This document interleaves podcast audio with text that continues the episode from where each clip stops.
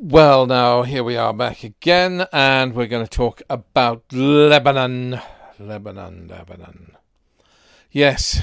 Oh, well, poor Lebanon International. Uh, its uh, international rate assessment for borrowing is CCC, according to Fitch, the the one of the organizations that does this sort of thing. CCC means basically a CCC rating means you're you're completely lost, doomed, done for. Not only is Lebanon's rating CCC, but they're trying to make thinking about making it lower. I mean, what is lower? Is there a lower than CCC? So Lebanon's position on the interna- its international standing economically is catastrophic, and um, the obviously there are there are problems that come from this. Um, you know, businesses like petrol stations that buy fuel in dollars and sell it in Lebanese pounds can't get hold of the dollars. You know, it's difficult. Difficult, difficult, difficult. And meanwhile, subsidies to electricity subsidies, for example, are running at $2 billion a year, which Lebanon can't afford.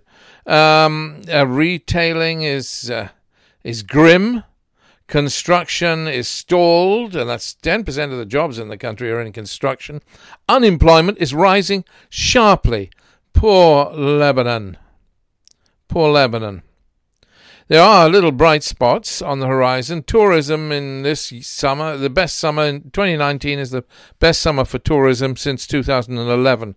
And um, there's more good news for tourism. I mean, the. Uh, the United Arab Emirates removed uh, a ban, for example, on Emiratis visiting Lebanon just a couple of weeks ago following a Hariri uh, visit to the United Arab Emirates. So that was a plus. So the Prime Minister has done some good.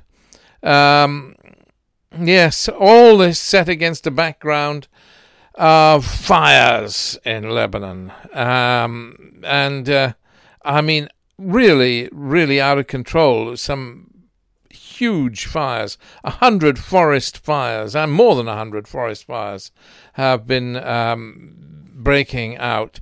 Uh, they say the reason's unknown. Well, the reason's blooming obvious, isn't it? Really, reason unknown. It's very, very hot in Lebanon. I mean, 38 degrees centigrade is like it is in August. Here we are in October with August temperatures, and things are dry. Of course, there are fires breaking out. You don't need to be a you know, you it's uh, blatantly obvious. Um, but um, and and yes, uh, no doubt there's some children with matches or others uh, being malicious, but that's not the point. The point is that the the fact that global warming is hitting Lebanon, and uh, the situation is bad. What makes it worse, of course, is that Lebanon has no firefighting aircraft that are functioning. It's got some old-fashioned helicopters which are largely out of commission.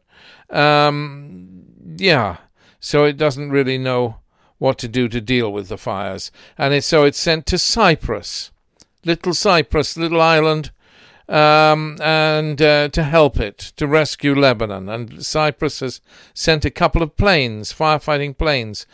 Brilliant! They've done been hugely effective and very, very helpful indeed. And the Prime Minister of Lebanon, what does he say? The important thing is to find out how this began. Oh, come on. The important thing is to find out why you, Mr. Prime Minister, have been unable to do anything about it not how this. We all we can work out how this began. Anybody with a little intelligence can work out how this began. The question is, why wasn't it dealt with? That is an answer where the buck stops with Hariri, and Hariri is. Uh, well, what is Hariri doing? He's trying desperately to lower the deficit. Well, that's good. He wants to raise VAT to 12%. Uh, get the people to pay. That's a very good way of doing it, isn't it? It wasn't agreed in cabinet and made Hariri very, very angry. Yes. Um, well, there we are. I mean, root cause of many of Lebanon's problems are the troubles of the banks who are dealing with U.S. sanctions uh, because the banks have been dealing with Hezbollah and U.S. sanctions Uh, well, it's not the only cause. There are other reasons for Lebanon's problems, many other reasons for Lebanon's problems, but this is one of the issues that is hurting Lebanon. Um, but what is the the real problem in Lebanon? Corruption, corruption, corruption, and incompetence, incompetence, incompetence. I'll uh, tell you, I'll give you a footnote here. We're they have no functioning up to up to the state of the art helicopters available for firefighting, but they have plenty of helicopters available for VIP escorts for elite politicians. Oh yes, they've got those. just uh, yes, Oh, those proudful pruffles, those great ones. My goodness me, they can have their helicopters to look after them, but the people need some fires put out, nothing to do the job. It's This is classic Lebanon, isn't it? Classic. Classic. should be covered in shame the next time Hariri gets in a helicopter. He should be covered in shame. Uh, the the the elite the generals and the others that climb into the. They've got their helicopters. you want to put out a fire? No, they can't do it. So, you know, I mean, Lebanon, Lebanon is broken. Somebody needs to mend it, and uh, uh, we hope, and we hope, and we pray. Um, what to say? I guess we're we're talking about the miserable situation without offering the solution. The solution is in the hands of the Lebanese people. They have elections in Lebanon, for goodness' sake.